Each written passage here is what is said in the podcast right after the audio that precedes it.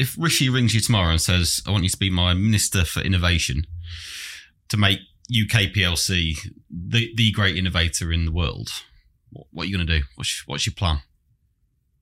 He didn't prep you for that, did he? didn't. So you're aware of the announcements coming out tomorrow about this, but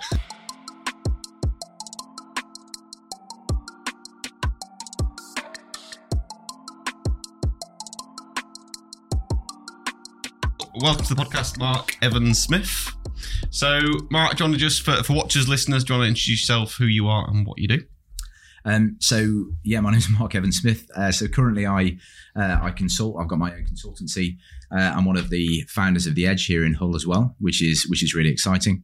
Um, and I advise on innovation into a number of multinationals, including most, I suppose, most recently BP.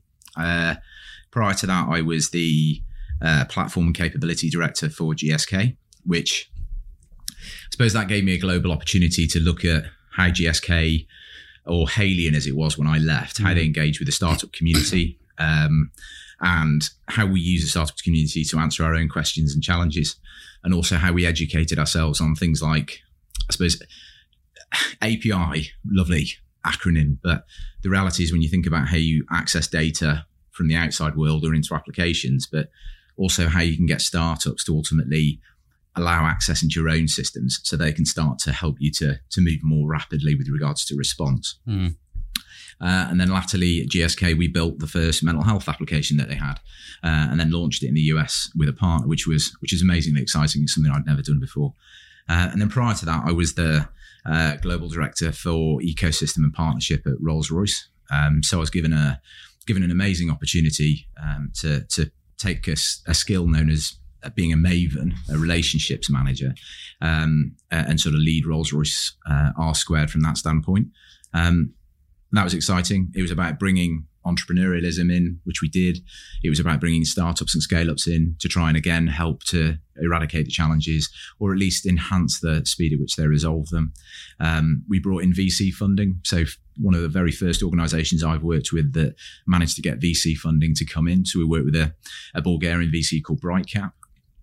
Um, and we work with technology organizations, but in a in a collaborative way. So rather than a, a, tech company selling us something off the off the shelf, we'd actually work with them on challenges that mattered to us and look at how we collectively commercialized them and took them to market. Mm. And that was one of the most exciting things. So I think you know when you look at big corporates, early stage discovery through to sort of okay let's look at value drivers and let's look at commercialization to then launch you know that was one of the most exciting things and i think as part of the team that i was in um, which was ably led by Caroline Gorski. Um, we delivered about 200 plus million pounds during the period I was there, which is about 18, 20 months. Amazing. Um, wow. One of the things you, you seem very good at, which is is creating kind of ecosystems and bringing value from across that ecosystem, which I know is something you kind of you're doing with the Edge Hub as well. And we, mm. we will get onto that in a second. But I wanted to just jump on, if I may, on kind of recent news around Silicon Valley banks. I know funding is something that you're you're invest you know, you're invested in in every sense. Yeah. Um, so I just wanted to see your view on that in terms of I guess what what led to that situation and and is this the beginning of the end of that kind of big tech bubble that's happened I guess over the last few years or um, is it the beginning of the what was in 2008 the kind of financial crash or have we we got past that? So there's a lot of points that come out of that. So I suppose the first point is if you think 2008, 2009, and you think about the startups that came out of that, nine times out of 10, in fact, no, 10 times out of 10, when we have a crash, we get a unicorn mm. or five or six. So, so I think sometimes there's there's a there are repercussions for these things, but I think there's major positives that come out of it as well. And I'm always a big advocate. You know, when people talk about recessionary environments, I think that's when startups and scale ups happen. Opportunity. Absolutely. Yeah. You know, you've got big corporates, they lay off lots of people. Those people are superstars. They're mm-hmm. there for a reason. So they go and they do something better. To your SVB v, uh, VB point, I worked with them extensively at Rolls Royce and I thought they were they were at the time they were really fantastic from the perspective of supporting to the startup space. They helped us gain access from a corporate environment into the startup ecosystem. I mean, they banked ninety percent, I think, of the deal flow that you could get access to across the US. Um, so, from the perspective of their approach to the startup community, it, I don't think it's rivaled anywhere. Um, I think the reality of their position from a financial standpoint and why they failed. Um, I was listening to an article, sorry, uh, uh, uh, the radio this morning, Radio 4, actually. And I think it was the chair of NatWest Group who actually said quite clearly that the board of uh, Silicon Valley Bank would never get a role within any major bank within the UK or any of the majors in the US. And I think that just simply comes down to a failure to appropriately manage risk. They've not had a risk manager for or a risk officer for 12 months, something like mm. that. So that's financial suicide, isn't it? You you know everybody would expect if I put my shares with you and you were my broker, I'd expect you to to hedge your bets, Manage for, risk. for want of a better phrase. Yeah. yeah. So I think it's it's a level of incompetence at board level, if I may say that. I'm being critical of an environment that I don't know a huge amount, but Yeah. realistically, you know, when the uh, the group chair of NatWest is saying, "I'm fairly confident he knows what he's talking about." Um, as for them as, a, as an organisation, they've been picked up, I think, by HSBC for a pound, but will obviously support those investments. Um, I know a number of organisations I work with. I was one of the, the founding group of BioCortex, and, and I spoke to the team there to just check. They pulled their money out, I think, Wednesday, Thursday last week. So a lot of people pulled it out. But I think the other side of these things is, and the media, I think, have a lot of, of responsibility here. You know, you you start to speculate on a potential failing of a bank. You create a run on a bank. Yeah, Mm, know, absolutely. absolutely. An hour later, the bank's gone. Mm. So I think we do need to be realistic about the way in which we publicise these things. I also think there's a piece on the recession. You know, uh, Antonio and I talked about some of the investors that we're engaging with and some of the, the, the clients that we've got. And the anxiety rate from December through to February was huge, all on the basis of, of forecasting against what the media have speculated to be a recession. No one seems to have felt it yet. There are different signs, I grant you, but I do think there's been a level of naivety for the, the level of, of sort of threat that they've put out there to the marketplace. Do you think we've averted that crash then? That This isn't a Lehman Brothers. This is HSBC com- coming in and, and rescuing it, has potentially Haven't saved they that. only do you think? rescued the UK arm? That's good. Yeah. Good so at this at this yeah. stage, that's my understanding as well. Yeah. Um, and I think have we have they averted it? I think the reality is there's 239 billion dollars worth of liquidity in the market at this moment in time. Mm. I think the uh, liquidity that didn't sit within SVB was based on poor investment, and and that happens. I think one of the other challenges that that we'd look at in that space is their customer base was very very high on investment levels. So you know, in the US, you've got protection up to about two hundred and fifty thousand dollars. Here, I think it's up to about 86,000 pounds, Mm, something like yeah. that. So where you've got small level investment, they had ten percent of their portfolios at that level. The rest of it's higher. You know, the Mm. startup I talked about had circa four million invested. So if you sit and think, what are we going to do, and how do we move that kind of money? You know, are we going to lose startups? Yes, I think we probably will. I think some will hemorrhage, some will lose uh, liquidity, which means ultimately they're going to cause operational failure. But there is something else that comes out of that. And one of the things that I'm really passionate about at the moment is I see lots of startups, and many of those startups get given funding to do a POC, for example, in a corporate, when actually they should be allowed to die. And that's not because they're not good. The talent within that startup is fantastic, but it doesn't mean we should allow startups to limp along for three years. Mm. You know, I think the reality is support them, engage with them. But if not, what about extracting that talent? And if you're the VC, go in and look at the talent, extract it out, put it in one of your other startups, make that better, you know, but allow another one to die. And people say that's a negative attitude, but it's not because that talent could be super successful somewhere else, but it might only have a media opportunity here. We we were only saying in a, a, a recent podcast that that hasn't gone to air just yet, but it, from a sales point of view, lose quickly. Which ultimately is what we're saying here is actually let's not let it, like you said, Mark, limp along for a couple of years and at the end go, do you know what, this isn't going to fly, is it? It's let's get to a certain point and go, yeah, we've hit a milestone. We haven't got the traction that we thought we'd get.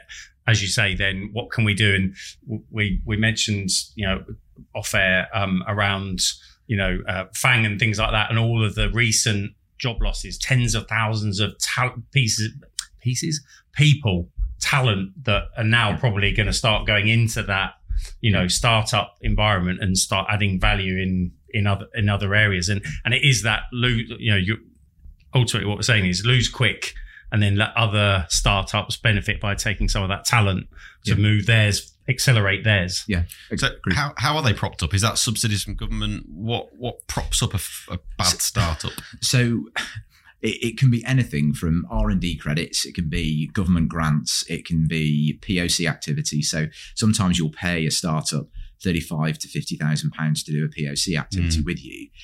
That's fine, but only if at the end of that activity there's a contractual or commercial arrangement that you're going to have with that company. Because you know, if I look at some of the stuff we did at, at Rolls Royce, and this was actually down to a guy called Patton um, Faizan Patankar who used to work for me. Faizan actually is now the CEO of Amygda. He learned a tremendous amount as part of the R squared community and then took it forward and developed his own startup. And that's not down to just R squared, is down to him being an Mm. absolute superstar. But at the same time, if you look at the uh, approaches that were had in our organization, we would go out, we would look for startups that could engage with us. Then we look for VCs that would bring startups in their own portfolios and invest in them to answer our challenges. Mainly because you answer a corporate's challenge, get a contract, Mm. that value at your next round of funding makes you exponentially more valuable. Really good. However, you come and do a POC, fantastic, giving you 50k, but you fail. Or we actually were doing it for what I call innovation tourism. It's a waste of time. So that startup was never going to be able to move forward. And if they can't move forward commercially, then you're going to put a lot of people under a great deal of strain and great deal of risk for 12 to 18 months to develop something that's never ever going to get traction. So I think whilst I think those that have an opportunity should be hugely supported, Mm. and I think the government, like R and D tax credits, I think is a fantastic thing, but actually can be negative if it allows you to limp a lot. Yeah. So you know, it's it's kind of supporting them in the best way. And I, but I do think one of the one of the things that Antonio and I share, and one of the things that makes me passionate about our relationship is skills. So one of the points I made to the corporates I'm working with at the moment is, if you could uh, if you could go and find a startup that could fix a problem that you've got, but your own team can't, wha- what's the problem? And they're going, well, we just weren't able to find that capability. Mm. You go, no, not really. Because if you go and you map the skills of that team and then consume their services as a subscription, actually, you're then able to create your own team that could have created it. So think about startups and think about skills and development. And we talk about, you know, upskilling in the SME space. So take somebody out of the offices and, and give them coding background or something. Well, that's great, but it's no different. Corporates are exactly the same thing Mm. you know, from a digital culture perspective, corporates they don't have it. They have to bring it in, you know. And, and I think it's there's so much that can be done to support a startup, and that could be ingest it into an existing corporate organisation as a department, allow them to be broken down and deployed into other startups in your portfolio. There's, there's a lot that could be done. What, what are the common? You obviously work with many startups, as you say. So, what, what are the common traits that you see in in successful startups versus the ones that do fall away eventually? Um, so I think successful startups are effectively prepared. So, and that means that you have an understanding not just of your technology stack, but the reality is, and I hate to say this, but a lot of the academics that I engage with sit there and say sales is easy, marketing is easy, etc. Whereas I sit there and I say you cannot move a startup anywhere without a commercial understanding. You know, and I myself was in a, a startup not too long ago, and I said, let's look at simple things. Yeah, business model canvas, value prop Mm. canvas. Yeah. Why? Because we can come back to it, we can model it, we can work out what's happening. And the the senior academic in the in the business, who was very technically gifted, um, said, "No, we're not going back to that."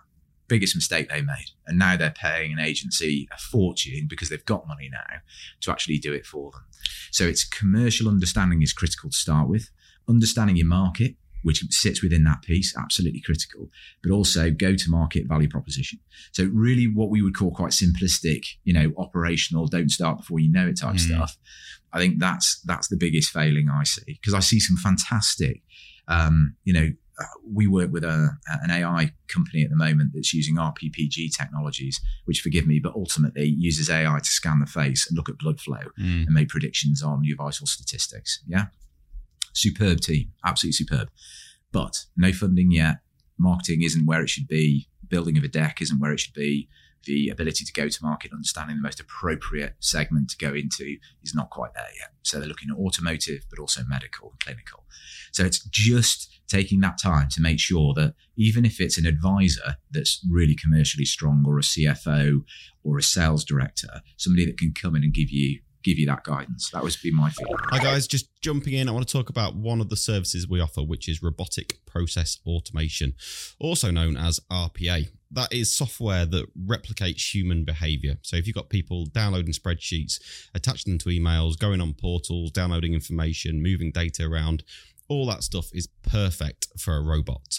So if that's interesting, get in touch. Let's have a chat. Let's see if we can help. Enough from me. Back to the conversation. And how do we bring those two things together? Because I'm surrounded by businesses on this business park, us included. I think that are, that are strong commercially, strong sales, and would love to join up with startups from an academic background that have got great ideas but need that kind of commercial help. So how how do we make that happen? How does government make that happen?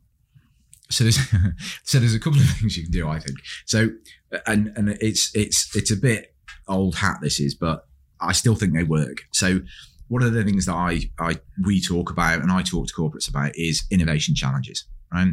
Now innovation challenge in a in a nutshell is think of a theme that you think actually if we could get into that theme and understand it more from a technical perspective Yeah. we could build a proposition around it. If you launch that and bring in technologists small startups and scale ups to actually look at what they can provide. It might not cost you a lot of money, 30 grand, 40 grand, whatever it is, but actually from that, you can really deliver value. If I give you a really simple example, we invested 50, 55,000 pounds when I was at Rolls Royce in a startup to come and help us do something. And what that was, was um, we had thousands and thousands and thousands of records, which were PDFs. So simple um, paper documents held in um, massive secure sites. How do you take a document of that form and put it into a structured data set so you can run analytics across it to work out whether or not you've implemented the contract effectively? We But- could help you with this, Mark. There we go. Right. two years too late. There you go. but, but for us, yeah, so it was OCR technology, Yeah. as you well know. So um, OCR technology of a PDF, PDF extracts the data and we deploy an algorithm across it and say, actually, did you know the terms of this contract weren't applied in year one, year two, three, four's gone. They owe us X amount. In a quarter, we saved 18 million pounds, right? That's how quick it was. Now, the reality was we then, as a team, the AI team actually based out of London, um, and they looked at it and said, could we take it further? So, for example, when you build a uh, an aero blade, you're building it out one big block of alloy. When you t- send that to a mill, they make the blade, and then there's waste. So, how much is a waste worth? Mhm. How do you really know? Well, you go to weight, a weight, put on the ground, give us money for the weight. Actually, what about building a replica, so a digital twin of it? So build a digital twin pre and post, and then you can give exact amounts. That forecasts are about half a billion in savings. So when you think about simple innovation challenge, because you're 50 grand, you got 25 different applicants that came in. We found one and they delivered that. So that to me is a perfect model of doing it. I'm, intrigued um, and im- uh, I'll go as far as probably say impressed in that is that the norm, Mark, that big corporations like you know, Rolls Royce um, are, are doing that. So I'm guessing R squared was the vehicle for bringing all these startups in to add very quick value and at sizable returns. I- Is that the norm? Because I'll be honest, that that's the first I've heard of a big, you know, because often you hear corporates are like these big super tankers that take forever to change. Granted, if you have the right personnel involved, that can be quicker. But is that the norm? So, so I would say um, no, it's not. Um, we were very lucky. Um, I think anybody who was associated with R squared or R squared factory as it is now has to probably put a lot of the success of that behind um, a lady called Caroline Gorski, who Caroline is very much focused on influence and her ability to influence at board level and into other corporates and into um, other areas and themes, even through to ethical AI um, and re- the release of the Aletheia framework. It's kind of it's making sure people see what you're doing is value. One of the things that she did, which drove the appetite, I think, of Rolls Royce, was to work on the basis of getting her team, um, and me included, because I was a direct report of hers. How do we create a process that puts value against this? So we create something called the VDO, and the value delivery office, basically. And the reason being is because often people look at innovation as innovation tourism. So we're going to do this because we just want to say we do innovation, and that's no point lying about it. That's exactly what many corporates do. Mm. However, if you can link what you're doing to true value, suddenly the CFO comes in and says, right, okay, this is something we want to invest in. And we see more than one, two, three years. Because most innovation factories, innovation environments last about three years because that's how much patience people have got, pretty Mhm. much. So when you start to deliver this type of saving, it suddenly starts to make a difference and you can start to look at other angles. Now, many organizations, for the wrong reasons, use compliance, for example, as a reason why they won't engage with the outside world. You know, if you're in Rolls Royce, you've got Rolls Royce Defence, you've got Rolls Royce Aerospace ultimately, Mm. and then you can move into subs and, and other areas, most of which has got high levels of compliance because it's government or military, and they're going, it's difficult to innovate. That's complete nonsense because the reality is, if you look at things like Tempest, Tempest is a program to create the next ultimate Eurofighter, and the whole program was built on bringing in innovation to accelerate the way the MOD works. So they're already telling you that they want to work that way. Um, one of the guys who led innovation for defence, uh, Alistair Donaldson, who um, uh, Antonio was talking about, is now part of HIROC up here. You know, they've taken somebody who has tremendous expertise working one of the largest multinationals in the world to bring real high-speed innovation. And he knew, he knows exactly what he's doing, Alistair. But that's absolutely about saying corporates have the the funds to do it, but the appetite isn't there as well. If that makes sense. Yeah. And I think one of the points, you know, um, that I would always make to to SMEs is you look at somebody that had, let's say, a senior role within a multinational, and you think, yeah, but you've got budget, you've got this, you've got that. Well, actually, I have got budget, but then I've got bureaucracy Mm. and I've got compliance Yeah. and I've got anti-entrepreneurialism. Literally, I have. And the reason I was brought into to Rolls Royce is not because I'm an academic. It was because I th- nearly 30 years pretty much in sales. And beyond that, I was a maven. So it was all about relationships and I was expendable. That was the whole point of me going in. I had a two year remit pretty much to do as much disruption as possible. And we did. And we made, you know, we made a massive impact. We built a strong reputation. Um, and we ended up getting an entrepreneur in residence. So we got a guy called uh, Simon Devonshire OBE to sit on our board and advise our board on entrepreneurialism. So we did some amazing things. Um, bit of a fluffy answer to does everybody do it? No, No. They No, no, no, but they should. no. I think for some businesses, it's it's understanding the art of the possible. A lot of the time, they don't realise that innovation exists that can help them solve a problem that they've got. Because problem a lot of the time, they don't even know that it's a problem. Yeah. So how how, how do you get businesses to because they're so consumed with the day job a lot of the time? How do you, how can they step away from that and look across their organisation and think actually there's an opportunity here, here, and here, or a problem here, here, and here that could be solved? So it's a really interesting question, actually. And I think fundamentally it comes down to time. So if you're not willing to give yourself time, you know, if you're the founder of a business, you're the founder because you're an entrepreneur. You are obviously very talented. You're also an innovator because of what you've been able to do. Um, there's there's a great example that that um, I was given not too long ago, which was around Caradice. And Caradice make um, really expensive, very high quality uh, saddlebags for cyclists, um, which I found quite intriguing, and I didn't know where it was going to go. And then the um, the commercial director of the business actually came up with an idea that they needed to look at a different methodology. So they were saying upcycling seems to be something that's relatively interesting. Let's look at what we can do to upcycle. So they looked around the manufacturing site and said, no, "We couldn't because we're very, very lean on what we do." Mm. Um, and the, the story goes that he had a conversation with a haulier. And if you know the sides of the skirts are the size of a haulage wagon, um, he looked at them and said, actually, could we do something with those? So he took the sides off when they'd been used for a certain period of time, took the seatbelts out of the wagons because they have to be replaced after a certain period of time, and created upso. Now, upso are bags that you see students carrying around universities, which basically look like something you should have a wetsuit in. but, right, it's one of the most high margin areas. They weren't looking for that, but they were trying to do something different. And they were trying to come up with a, uh, and we always label it innovation, but they were trying to come up with something. So upcycling gave them the the appetite, let's say, to go and see whether they could do something that, with their existing capabilities and then move that forward. But I think everybody at the moment, I think sustainability is driving innovation in the respect of, I think it's Nescafe have said we're going to do a, a premium coffee that's actually out of the husks of the coffee beans that we grind. Okay, great idea. But where's that going to go? But the point is, everybody's looking at something Yeah. else. You know, Mm. if it's waste, how do we use it? Bread manufacturer, breadcrumb, breadcrumb, sell breadcrumbs.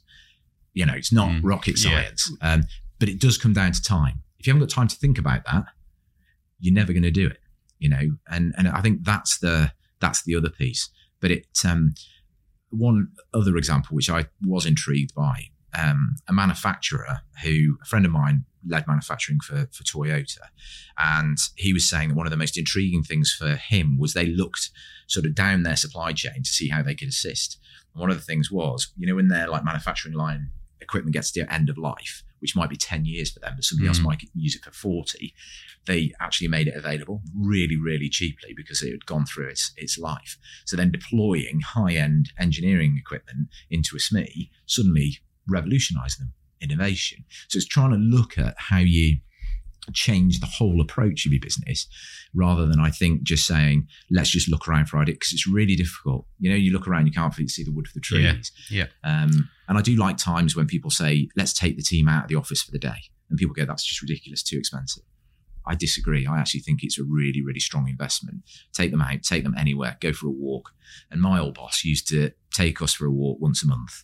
And we'd have a weekend away. And literally that was it. You just walk and she'd give you a question or a challenge and you'd talk to your peer about it and the stuff you'd come up with by the time you sat down to make dinner together. And you did make dinner together, you know.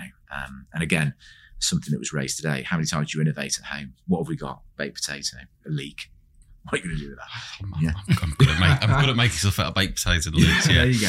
Uh, uh, do you think do you everybody's an innovator, or do you think there's certain individuals that it comes naturally to, or can you create an environment where everybody can achieve that? Um. I think everyone's got a bit of innovation in them. I'm not sure everybody's an entrepreneur necessarily, Mm. um, because I don't think everybody wants to work themselves into the into the ground, and I don't know very many entrepreneurs that that don't. So, Um, but you know, I um, I was really impressed by. Uh, we, we do see loads of startups, as you can imagine. One one of the uh, best that that I saw recently was um, small startup based out of Romania, and um, the guy was a carpenter, and he lost his job, and he was looking for something to do, and he started to make um, experience boards. Now, an experience board is for a child, sort of one or two years old, but it's got everything you can imagine on it: plugs, locks, switches, you know, zips, everything you want them to experience, but without hurting themselves Mm. is on this board. And um, my wife actually just showed it me, and I reached out to the guy and had a conversation with him, and um, and he very kindly gave our uh, our son one for his birthday. And um, you look at it and just think that's amazing. Now that was somebody that that he wasn't necessarily an innovative individual, but actually the innovation came from nowhere because it came from pressure. So the environment around that actually changed his entire approach to things. He's got a skill, but he was pointing out that there was no work for that skill. So mm. where do I redeploy it? And I think that's the bit that I find really exciting. You know, And do you find um, you were saying earlier about uh, academics and uh, you know they come up with you know with lots of great ideas, but sometimes maybe don't have the commercial acumen. How how open are they? You know, in your experience, and you, you obviously talk to and invest in lots of startups. What's the sort of ratio of people being open for that commercial guidance and those that are like, "Do you know what, uh, we've got our path, we're going to go down that path. What what's the because obviously some of them are really good with the idea and bringing the idea to life, but maybe you know you only have to watch Dragon's Den and you know you can see the ones that yeah they're for all the money in the world they're going to be a success because they kind of brought it all together, and the ones that have got a reasonably great idea but they're not necessarily great at presenting it, and then you also see some that actually pay people to go and present it as as well. What's the what, what's in your experience? You know, how open are are you know um, innovative people to to actually taking that help that where they've got a shortfall? so I suppose uh, if I shot from the hip, I'd probably say twenty five percent are open, seventy five percent aren't. Uh, okay, me again. Just jumping in to talk about one of the processes that we often get asked to automate, which is the processing of supplier invoices, also known as accounts payable automation. So, what does that mean? Well, most businesses receive invoices from their suppliers, and a lot of businesses still have people that are manually reviewing those invoices, making sure that they're correct, making sure they're accurate, and then manually rekeying them into a finance system or an, or an ERP system. Well, our solution can automate that process. So typically, an invoice will come in. We'll use capture technology to understand what's on that invoice. We'll then match that data up against good received note to make sure that we've received the product. We'll match it up against purchase order data to make sure that somebody has placed an order for that product.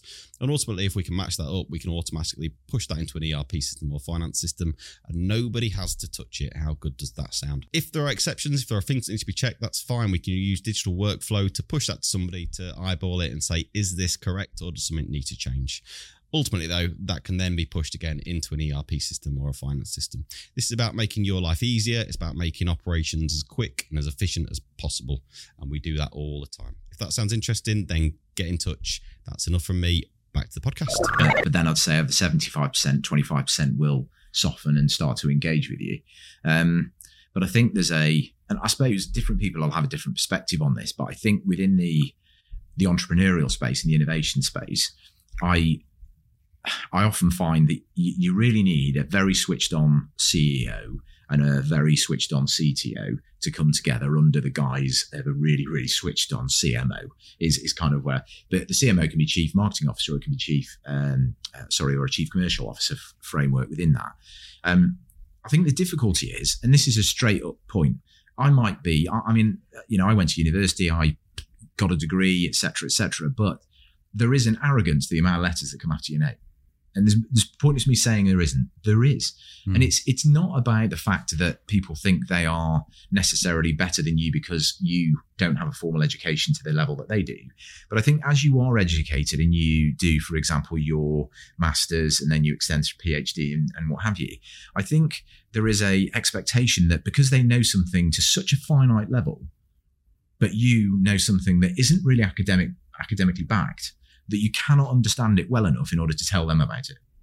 And I think that's the truth of it. So mm-hmm. if you have 20 years sales experience, but you don't have, you know, 53 letters after your name, and I say it in jest, but I mean it sadly, it's rare to get somebody who's really academically gifted to buy into it. So I think then you need interpreters. So in the same way that if you have, you know, in the in the engineering space, you've got a brown coat wearing 20 year experience superstar engineer on the right hand side, you've got a data scientist. They don't understand each other, mainly because there's no one in the middle educating the value. So, for example, an engineer will go, I can look at a blade or an engine and tell you why it's not working. A data scientist is saying, if you give me the data plus your knowledge so I can pick out those points that you would look for, I can get an algorithm to do the same thing. But it's about valuing equally. Yeah. And I think that's a cultural thing as well. um, it's not the academics' fault and it's not the non academics' fault, but if you were to look into into the entrepreneurial world now, I think there's there's a quite a mix. You know, um, we were talking about um, Tesla, for example, and and I was talking about you know how do you you talk you know you think about about Tesla or the, the PayPal mafia as they were, which obviously where uh, Elon Musk came from. These guys are switched on cookies and they know what they're doing, um, but at the same time they're also not afraid to make decisions and live or die by them. Yeah. And I think that's sometimes the difference. Whereas I find that a lot of academics don't get out of the academic environment, they stay in the university. And that's fine because you can launch startups from university, but I don't necessarily think you are able to accelerate them at real rates and pace unless you get outside. That's mm. just my my opinion. But I do, you know, I sit there and I think when I thought about um, somebody was asking me about how do you how do you influence shareholder value really quickly, have you got a, an example that you can look at? And um, we had a challenge when I was at Rolls Royce around could we do something that changed the shareholder value? And we actually created something called the Aletheia framework, which is an ethical AI framework, released it, day release, 2% share price bounce. Went back down, but it went up. So the point was made. But we did that because we followed um, Elon Musk and we looked at what he'd done and when he'd made big impacts. And actually, if you look at his share price, which was at about $500 at the time, and look at what he did very quickly afterwards. He released the IP. Do you remember when he released all of the IP to mm-hmm. develop the marketplace yeah. and said, I won't sue anybody, but it develops the actual market? Went to 1600, I think, flex. So the, the share price impact. Now, he wouldn't have asked anybody, probably did it over a tweet, right? Yeah. So, so the fact is, that to me was really interesting when you watch a, a, quite an academic but quite a fearless leader go and do something I thought that is incredible and quite inspiring. But at the same time, look at some of the other damage that's that's happened. Look at the share price in Tesla and how it sort of failed when he went into Twitter. So there's, there's different things that you can do, and I think he, you know, he's at the pest of a social media sort of furore as well. But I think there is real value in having you know academic and non-academic links brought together. And i think that maximizes the value of any organization.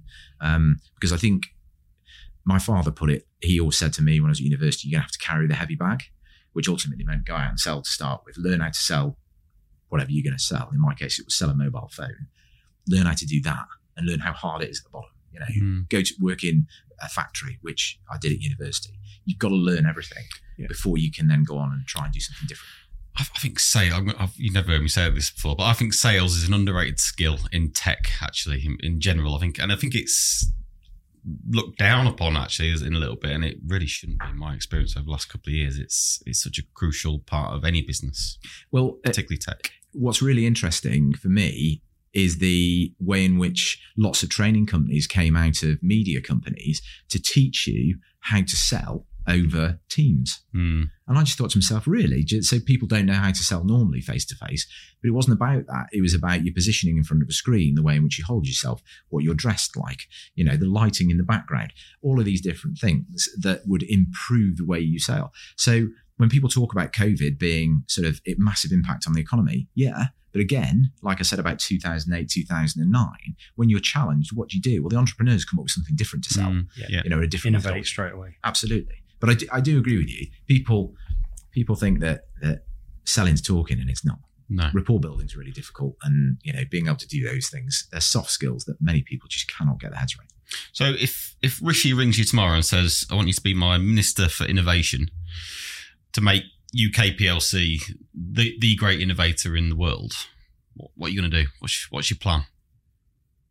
He didn't prep you for that, did he? Didn't. So you're aware of the announcements coming out tomorrow about this. But anyway.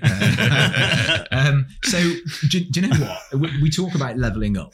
And I think the reality is leveling up needs to be taken more seriously and, and enacted faster. Um, and when we talk about leveling up monies being used below the M25, I think it's laughable. And then it's defended by people like Michael Gove, who I won't go any further. But the point is, I actually do think that we need to be able to encourage organisations to step beyond London, to step beyond Manchester, and and move, you know, beyond that sort of microcosm. I think that's the first thing. I think the um, the second thing is I think a lot of the bids and the funding that I see won are they're won on the fact that the bid's shiny and you've got a really good bid team to come in and do it. And I think that in itself is flawed. I think there needs to be real investment and real research into what's trying to be done. And I think actually you'd find that organizations who are trying to do something innovative or trying to do something that's going to make SMEs prosper in regions beyond Manchester, Liverpool, London, and, and even Leeds, for example, mm. I think they'd get greater levels of um, investment and buy-in.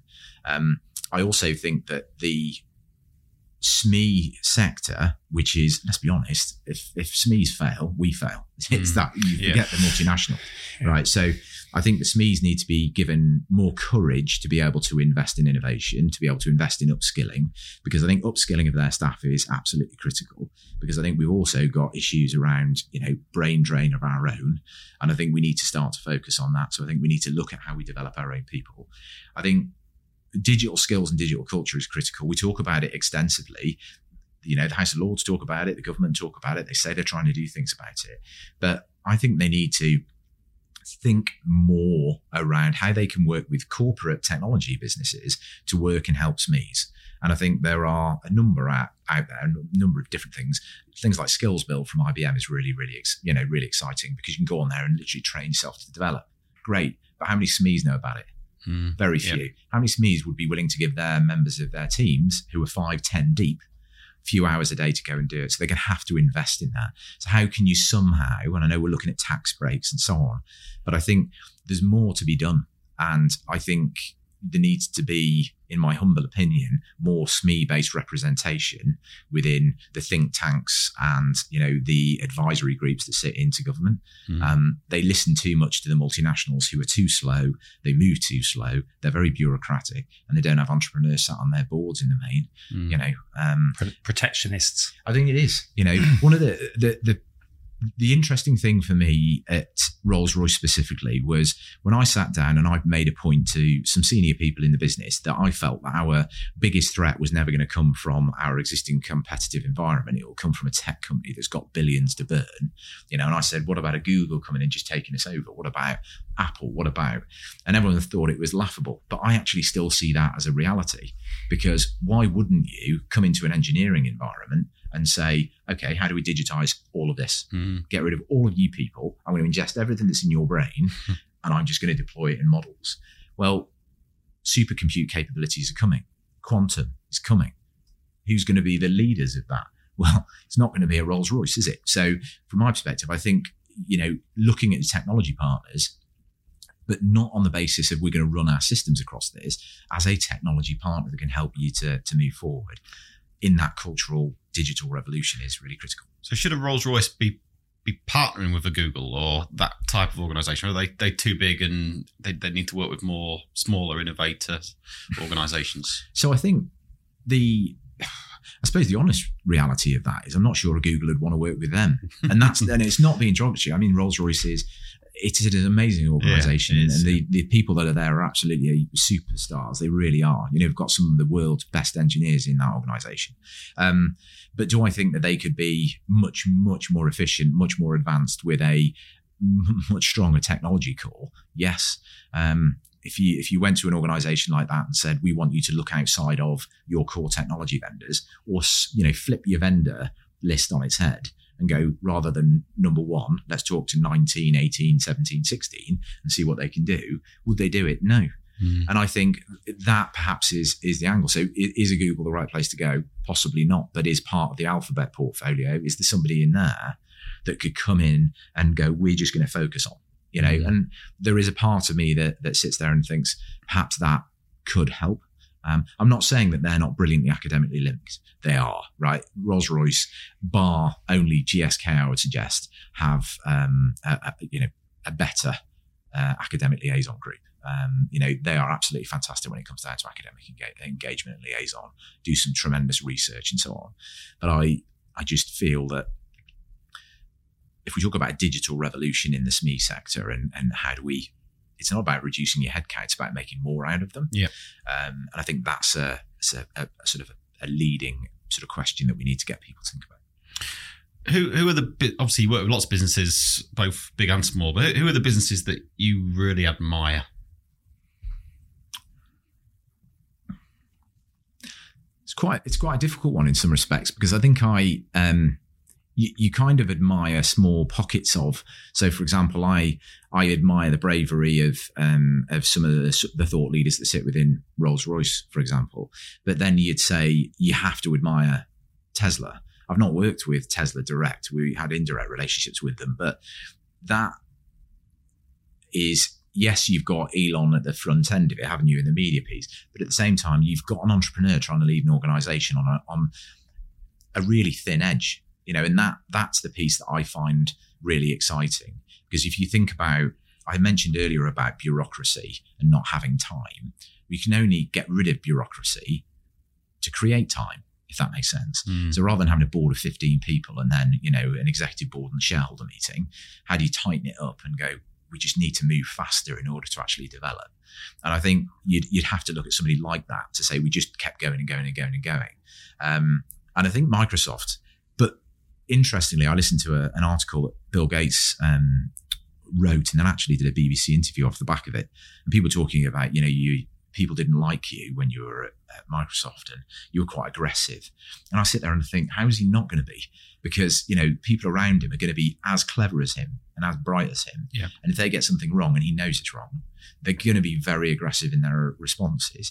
So I think, you know, they're the types of organizations that I look at and think that's pretty amazing. Mainly because actually the leaders have come out and, and sort of started to look at philanthropic ways of deploying their cash. Um, but I think any SME that's got through COVID, round of applause because I just think that's incredible. You know, Mm. I mean, the Rolls Royce nearly didn't. Mm. It's that simple Yeah. and shouldn't have. If they Yeah. were a SME, they would have failed and been allowed to fail because they were a, um, you know, they were losing money because their model, which is power by the hour, i.e., they get paid by every hour a plane is in the air or their engines on that plane. Um, that model doesn't work.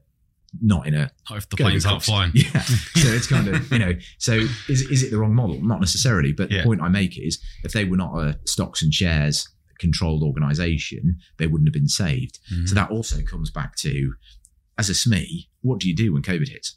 Innovate, go online. You know, what are you going to do to keep going? And and I think that for me is also um, another piece. But education, I think, I hate to say, it, but education is is absolutely critical for SMEs to understand where do you go to get grants, where do you go to get funding, where do you go to get skills and training, and where do you go to get opportunity and support. And I think also education around the capabilities that new technologies, digital technologies bring. If you don't understand it, you can't find a challenge that could be solved by it, if that makes sense. Mm. Yeah. No, I do. Yeah. Uh, where did, did you mentioned Tesla? Do you think they'll get caught? Do you think the the Fords and the BMWs and Mercedes will will catch them in terms of EVs, or do you think they'll always maintain that? Not always, but for the next twenty years, do you see them keeping head and shoulders above the competition? I think that's a really interesting question. I actually, I'd probably add something to it, which is, you know, I, saw BMW's new hydrogen vehicle the other day, and I sit there and I think, just remember that Tesla, in my opinion, and and the research that I've ever done, it wasn't built on the basis of being, you know, the leading automotive um, uh, business. It was built on the basis of taking over home energy control, so taking car batteries out of vehicles, sticking them in homes, which they've now got the, te- the Tesla battery wall, right? So owning the home is massive. You own every home. You- own every.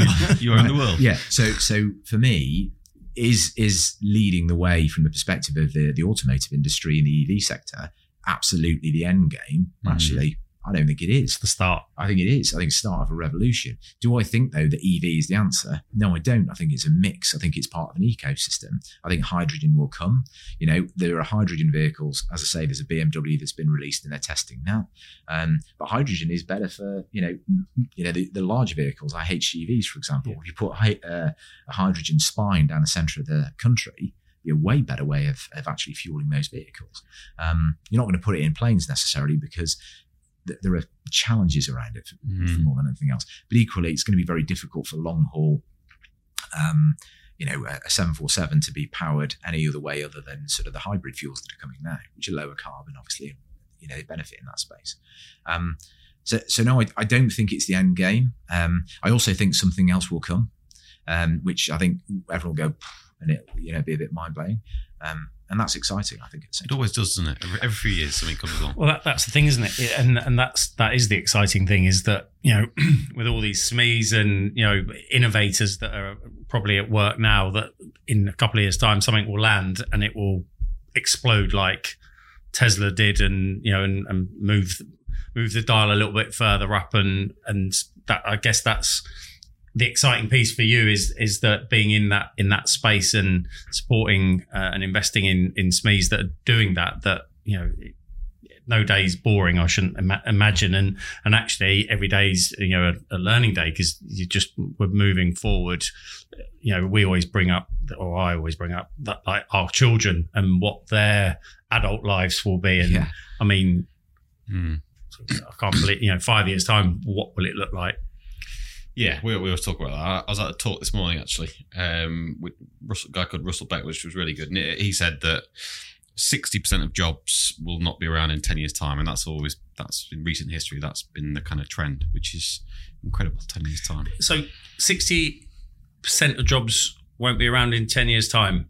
or will have but changed surely, I was, I was going to say, surely sixty percent of the, the current jobs today will have probably evolved to be different, and there'll be different technologies and different requirements. Hmm. Please say that. Uh, one of the things though I find I agree with that because I think the when when I first became exposed to AI or you know multidisciplines that sit under the AI banner, let's put it that way, you start to sit there and go, "This sounds amazing." Well, actually, it is, but AI is well, as I say, it's multidiscipline, so it can be anything from object detection, detection to uh, you know. Uh, NLP, for example. But none of it works unless you've got data.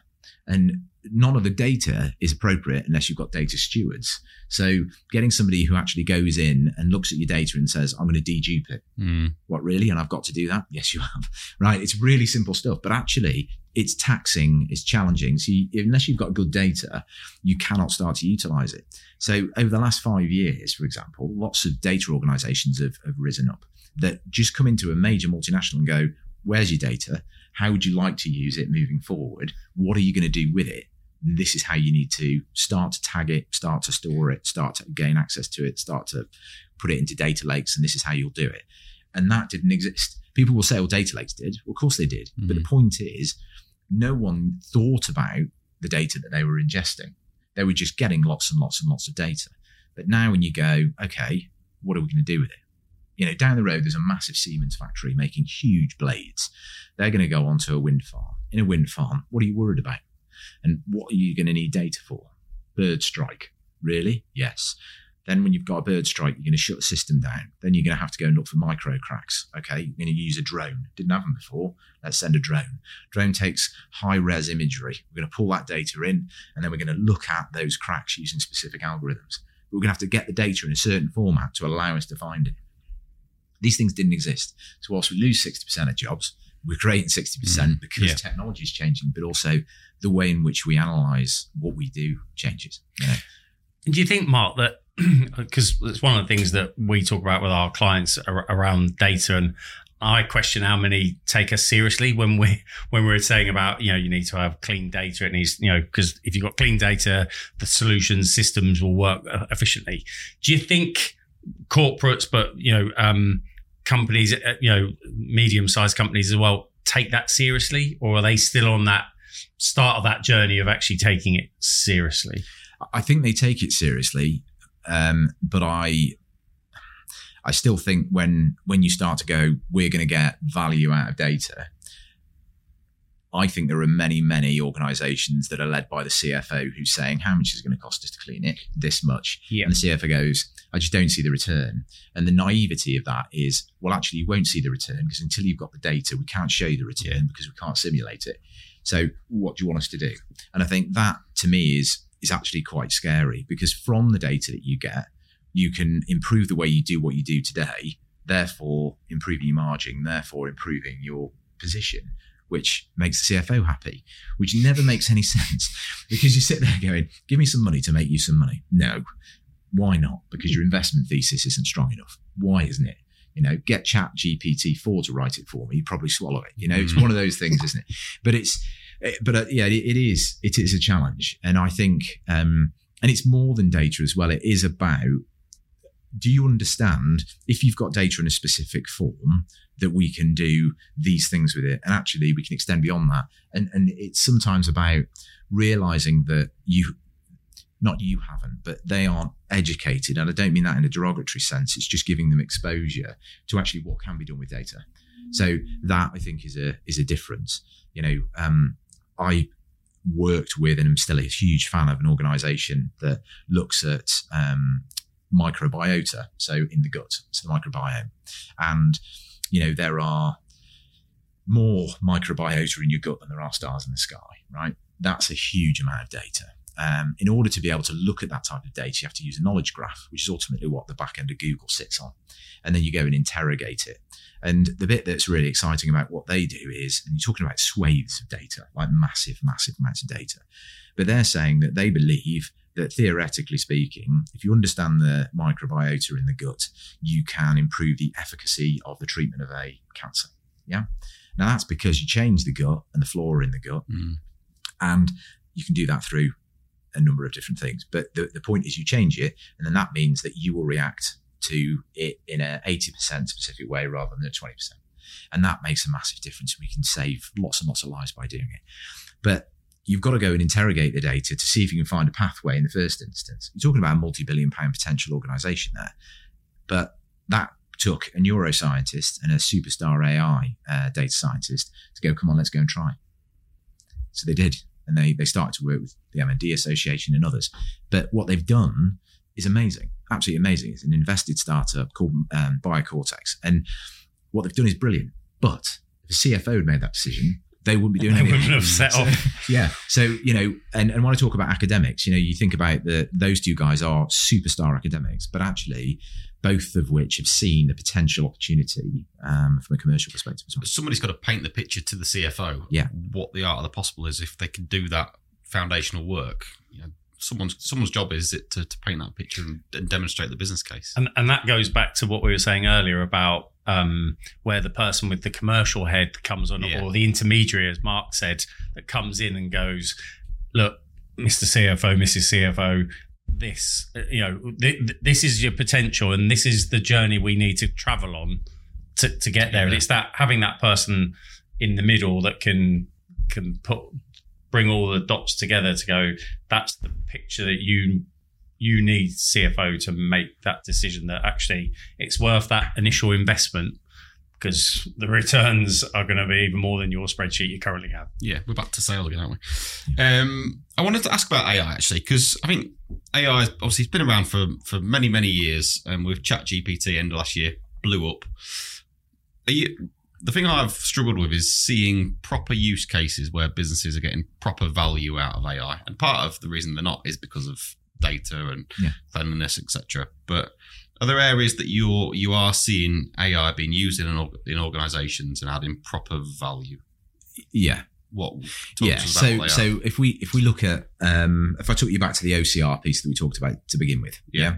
So if you think about PDF, optical uh, optical character recognition, structured data, interrogation, you interrogate, you make savings. One, and then it allowed the team to go and build a digital twin, and then look at how they used AI to analyze that digital twin, and then create a replicant, and then ultimately make savings. Fantastic, but other parts of it are, you know, if you look at the financial services sector, lots and lots of analysts are starting to use AI because they're going, we've got 50 years worth of trend data of markets. Is it not possible to ingest it and run an algorithm across it to see where or not and whether or not we should be investing and how, and just to see patterns? And that's ultimately what it is. So, I mean, just my own experience at um, predominantly at Rolls Royce, I must admit, tremendous amount of success out of the um, AI disciplines. Some failure though as well. You know, looking at things like, for example, um, I mean, predictive maintenance is one that is hugely based on AI, um, and predictive maintenance has been tremendously successful. Um, but you can also look at really simplistic um, models as well that you think, oh, actually, you had to get somewhere first. Forget, I'll give you a- an example, which you probably won't believe happened, but within within Rolls Royce, if you can imagine, you fly from uh, Heathrow and you fly out to Singapore. And when you get to Singapore, there's, there's a, the engine's taken off the side and it's sent through to an MRO site, which is basically a maintenance Mm. and overhaul site. And when it gets there, the process of it being um, taken through that maintenance process, you would think would be digitized, et cetera, et cetera, but it's quite manual. It's quite basic to the to the point of historically it was written on a board when the engine arrived, and people then didn't add that into a system; they wiped it off. And one of the teams within Rolls Royce went, "Why don't we go out and digitize it?" Which they did. And one of the things it, it did is it was able to go. So hold on, if we are able to ingest the data, we know when the engine arrives. We also then can predict what type of um, overhaul it needs, what type of service, and the predicted parts that it's going to need. So predictive maintenance. Why is that beneficial? It means you've got the stock in. It's a very expensive part, and you're able to go. We're going to do all of these in a day because we know they're the same thing. And you might go from having an engine off wing for 80 days down to 40 days. You imagine having an engine off a wing for 40 days, a long, long time, Mhm. right? So huge savings. Now that was about the very early stages when we were talking about cleaning your data. This is about capturing it. So you capture it in a way, in a clean manner, so you can ingest it to run algorithms across it to find patterns to reduce the actual time it's in the MRO. And it might be something simple, whereas you go, based on this data, we know that that needs to be brought in, right? Might be that piece. So, so I think AI in the lightest sense is used in those environments. But the most interesting and exciting bit that I ever saw was when we we tested the AI team against the engineers when they were looking at um, blades and blade corrosion, and the engineer was going, "Well, it's basically down to this, and this is what we need to do." Whereas the AI team went, "Hold on a minute, and they went they went to the alan turing institute they went to the um, i forget what it's called now but the global weather data center. So they were able to pull data from all over the place. They were able to get pollutant data from above places like china which i was just amazed by. And they brought all of the data together ran an algorithm through that that pulled out different pieces and told them exactly what was causing the causing the blade, blade corrosion. Not just well, it's just some sand. Not 30 years of Yeah. experience of like, But it but the difference being was when they came together and the engineer said, actually, think about this as well and think about Mm. this, which is the 30 years of experience. dynamite. Absolute Mm. dynamite. And that's the bit that I was talking about right at the beginning around culture. That that digital culture piece, getting somebody that's and I think it's unfair to say an engineer is analog, but let's say they're analog in this instance, and let's say a data scientist is digital. In the middle, you need an interpreter, which might be an organization like yours, but in my world, it was a business analyst. Yeah. Somebody that could go, I see the problem here, but I can also see it there. The. And that's what it looks like to you both. And just sharing it because it's like building a product and only having a product team, not an engineering or dev team. Mm. Because they, you know, the product team would just draw, I don't know, the most amazing flowery thing you've ever seen in your life. And then the dev team go, Well, I can't put that into an application. I can't put that into Great an idea, but- yeah, looks lovely, but yeah, Computer says just- no. Computer says no. Yeah, exactly. So I think so that's that's kind of the other the other areas. But I think you you have to the, the best piece of innovation that came that never went anywhere for me was um, I worked with at, at Rolls Royce and, and, and since um, I met a guy called Rob Desborough, who was one of the founders of Seraphim um, Space Camp and Seraphim Capital. And Rob and I talk intermittently about some of the amazing things he's finding, you know, in the in the sort of space tech space. And um, he said, "Have you thought about zero grav- gravity manufacturing?" And I was like, "Absolutely not. Go on, tell me more." So he was just saying, he said, "Well, zero um, zero gravity manufacturing means that you and, and this may not be right so if any scientists write in and say mark this is not factually correct i apologize but in my in my simple senses it was like it re if you manufacture at zero gravity you can rejig the molecular format or structure of whatever it is you're making and therefore it's slightly different to the product prior to that. Now if you do that in the pharmaceutical space you've got a patent lifetime let's say 20 years and let's say it's three billion a year that you're going to generate revenue from. So that's 60 billion, isn't it? Something like that. So you're going, okay, we can do it for another 20 if we manufacture the second iteration under zero gravity. So I thought this was like absolutely amazing. and um, I went and actually had a conversation with with the um, R and D um, community within GSK, and, and I was like poo poo. They were like, "That's no, we're not interested." And I found that an absolute, and actually, it was one of the reasons I ended up stepping away from GSK in the end because I just thought, if you're not interested in that, that's that's like the coolest thing because you're looking outside of your own sector. Um, but it it was it was what it was. But that was one of the the things you look at and think that's amazing. Proper innovation, that. Yeah, but it but it, when you think about it, was it really, or was it just actually saying, do you know what? I work within haulage. but I'm Mm. going to go and have a little look at what they do in I don't know aero haulage to see if it's any different. Mm. Slightly same space, but slightly outside, if you know what I mean, or a different sector even. You know, and I think We're back to kind of e- eco, bringing businesses together, sharing knowledge across vertical sectors, different sectors, Yeah. bringing best practice, which I think is hugely valuable. Yeah, agreed. All right, last couple of questions from me. One, because I, I said I'll ask you, it and I will. Uh, so we talked about FAANG stocks off air, uh, and one of the things we debated in the past was obviously if you wanted to make money in the stock market over the last ten years, then you should have invested in the FAANG stocks Yeah. up until about a year ago, Yeah. and then they dropped off a cliff. So is that the beginning of the end for those organisations, or do you think actually they're going to recover and take back off again, and people are going to make loads of money out of them again? What's your thought? So, yeah, so this this is a question that I've got to be honest was answered by somebody I know better than better than I can answer it. But um, what he brought my attention to was he was saying that if you think about the way in which many of those organisations have generated revenues, think about from a marketing perspective rather than a um, a specific focus on what they were trying to do to start with. What was their core business? Yeah. So if it was community or if it's something else, they've ended up doing marketing because they've created a community in which they can market to. And one of the things that we talked about was, isn't it amazing though when you build a profile or a persona of an individual to allow you to have bespoke marketing methodologies that land in their space all day, every day, and anything they touch or anything they look to, you know, I mean, cookies and the way you use them is changing now. But the fact is, historically, you could have all that data and understand exactly how to get that, that customer for your client and therefore generate tremendous marketing revenues. But he then started to, to talk to me about things like in Australia at the moment, they are putting a lot of money, Medicare are into creating a um, application that takes down a single medical profile. Why? Because anyone you go and talk to is going to have access to that data. And if it's, for example, um, excuse me, you go and see a dentist, but actually you've got something that's an oral challenge. You go back to the dentist and they say it's cancer, right? Which is really, really frightening. Having the data to allow them to act really quickly is really helpful.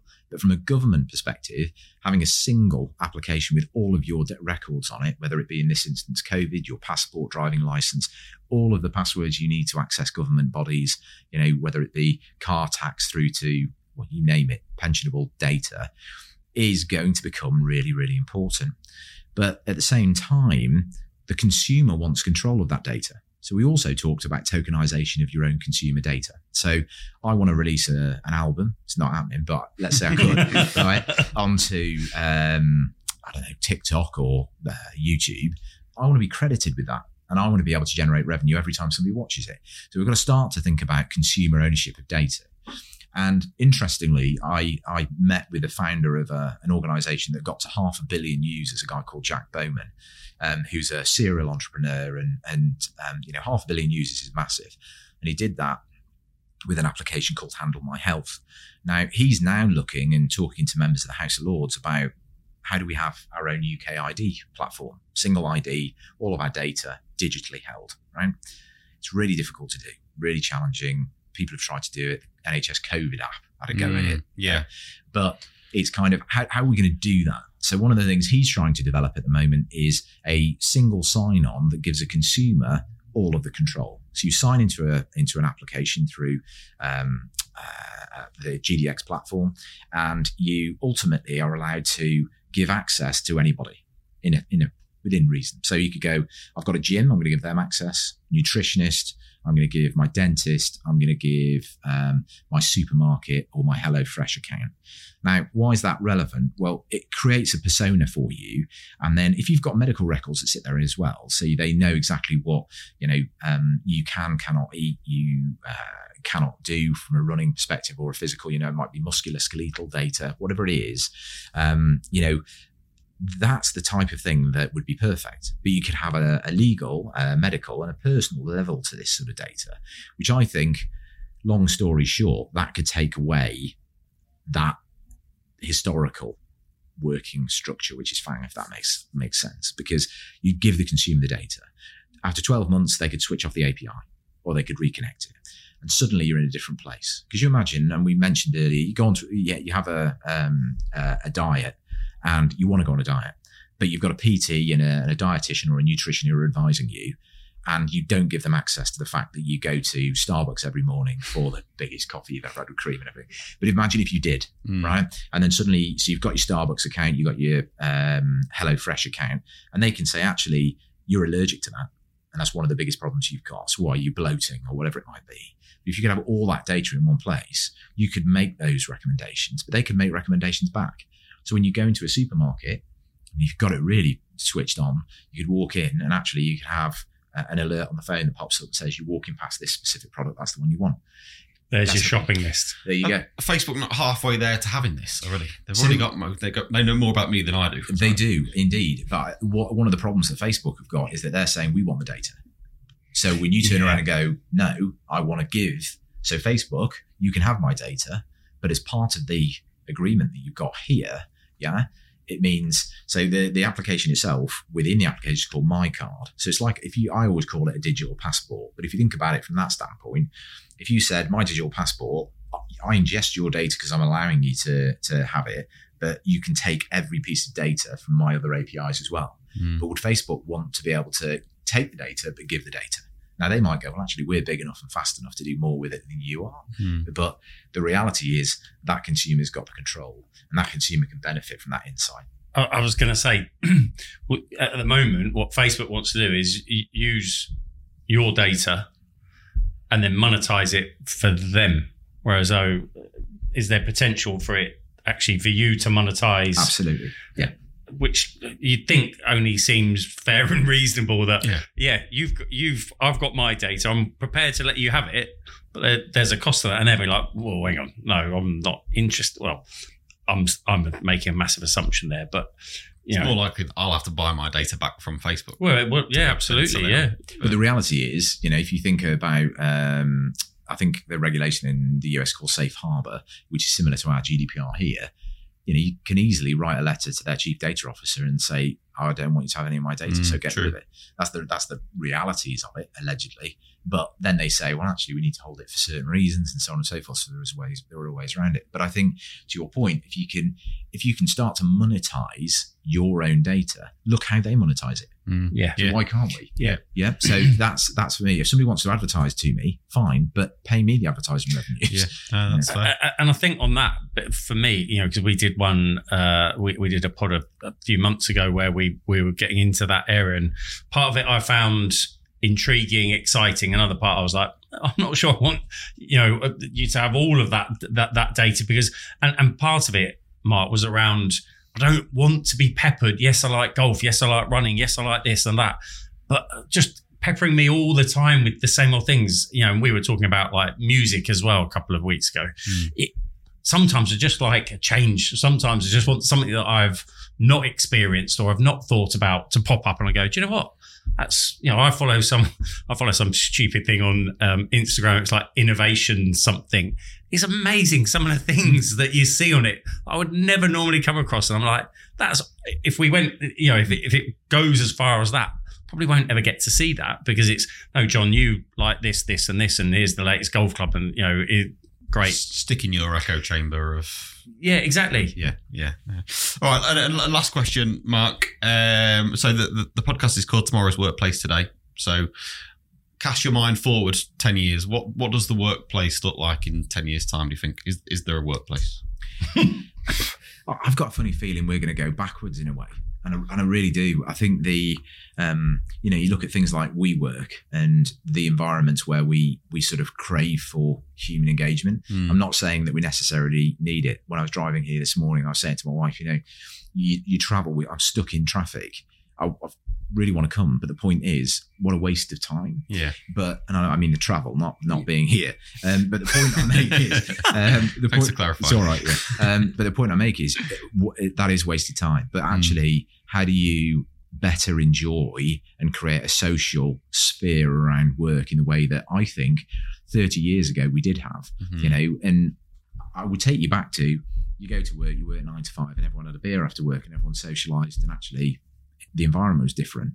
And you sit there and think a lot of the ideas that we now talk about as innovation and entrepreneurialism came out in a pub, Mm. right? And it, they did. Yeah. I mean, we don't have any pubs anymore, so you can't go there. Now we have WeWorks with a bar and what have you, which is kind of okay. It's a pub.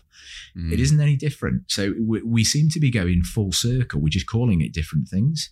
Um, so I think, in a weird way, I know you were going. Do you think there's going to be spaceships flying you to and from work? I do think there'll be air taxis, and I do think we'll have a totally different transport structure if that makes any sense. But um, I actually think the working cultures will change massively, and I think we will. I think we will go back to a space where we choose to go to the office, not every day, but we'll choose to go. And I think the office environment is going to get further and further away from the traditional and closer and closer and closer to a more of a cultural sort of um, um, village type experience, if that makes any sense. A to bar. anybody. Yeah, a The bar. office is going to be a bar. Yeah, That's the or a conclusion. I love golf this. club, for example. I don't, I don't know, but I Love the sound of that. Yeah, but I honestly do. I think that that'll be the change. But you know, I think from a an innovation and a, and a change perspective, I think we are we're naively flying ourselves, and I say flying because it tickled me um, when you know I used to go to things like Mobile World Congress years and years ago, um, and we used to have something called WES when I was at Research in Motion, which is now BlackBerry, and when I saw people on LinkedIn going, "Yeah, I'm here looking at the new tech," I just thought I cannot believe that everyone is there talking about sustainability, and you've just sent thousands of your representation over to Europe on a plane, unless they jogged, which they didn't. and I just thought well, that's the most ridiculous thing I've seen, and it really is. And I just sit there and think, I know people will say, "Yeah, but you've got to be able to do things face to face." Of course, you have, but how many of you really need to go and advertise things that if they're that good, believe me, your marketing team should be able to get me to recognize it to that Mm. point with targeted marketing. You you you don't need to do that. And I just and there were, I, I mentioned it actually on a, on another thing that I was doing, and, and I was sat there going, "Am I just being a bit naive? You know, everyone wants to get back on a plane, but they kind of do. Mm. We're kind of we're inherently bought into the fact that we need to travel. You know, and there's lots of organisations. I'm sure we've all worked for them where you've got your um, teleconferencing suite, and you go into it, and no one ever uses it, and they're massive with all the tech in the world, and you sit there thinking, why don't we just do it on WhatsApp video because that would be easier. We can get Mhm. loads of people on it. It's just ridiculous, but they're the bits that I just find really frustrating. What's the point of us pretending we're going to do all this sustainability and, and green, and and it's kind of when you're just going to send your teams on a plane and do that. It's just Mm. nonsense. Stick them in a room and actually get to do something more constructive. Love it, Mark. I could sit and talk to you all day. Absolutely, but I won't keep you. Thank you so much for coming on. Really appreciate it. Yeah, Mark. brilliant. Thank you. Yeah, great to meet you guys.